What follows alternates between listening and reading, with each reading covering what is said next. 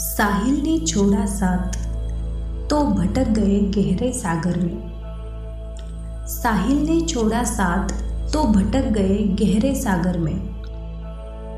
नज़रों से ओझल हुए अपने, नज़रों से ओझल हुए अपने अश्क भी शामिल हो गए लहरों में। साहिल यानी किनारा। हम सागर में कितने भी दूर की सैर क्यों ना करें।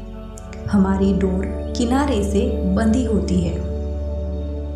वैसे ही अपने लोगों से हम बंधे होते हैं। पर किसी वजह से वह डोर टूट जाए तो फिर हमारे आँसू अनदेखे हो जाते हैं।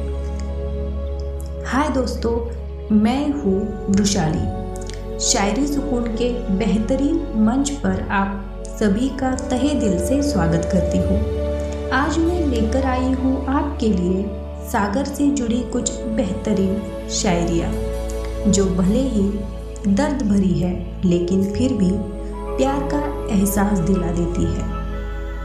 तो चलिए, अब सुनते हैं हमारी आज की दूसरी शायरी। सोचती रही वो साहिल पर, डरती रही सागर की लहरों से। सोचती रही वो साहिल पर, डरती रही सागर की लहरों से। भूल गई थी कि कितना प्यार था सागर को उससे। भूल गई थी कि कितना प्यार था सागर को उससे। किसी के प्यार का एहसास होने के लिए उसके करीब होना बहुत ज़रूरी है।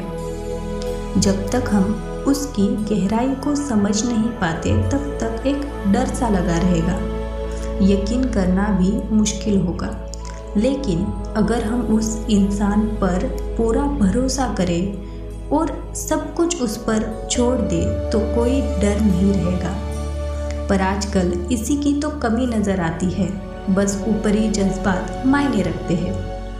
खैर, चलिए अब सुनते हैं हमारी आज की तीसरी और अंतिम शायरी। बिछड़ गए कुछ इस कदर हम अपनी मोहब्बत से। बिछड़ गए कुछ इस कदर हम अपनी मोहब्बत से। साहिल से साथ जो छूटा हमारा। वाकिफ हो गए सागर की गहराई से।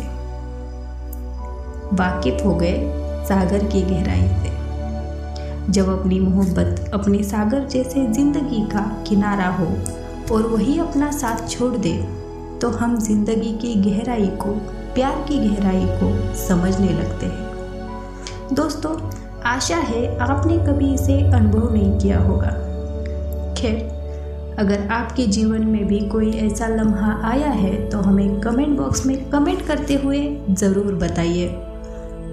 तब तक मुझे यानी वृशाली को दीजिए इजाज़त। कल फिर मुलाकात होगी ऐसी ही नायाब और बेहतरीन शायरियों के साथ। अपना बहुत सारा ख्याल रखना। शुक्रिया।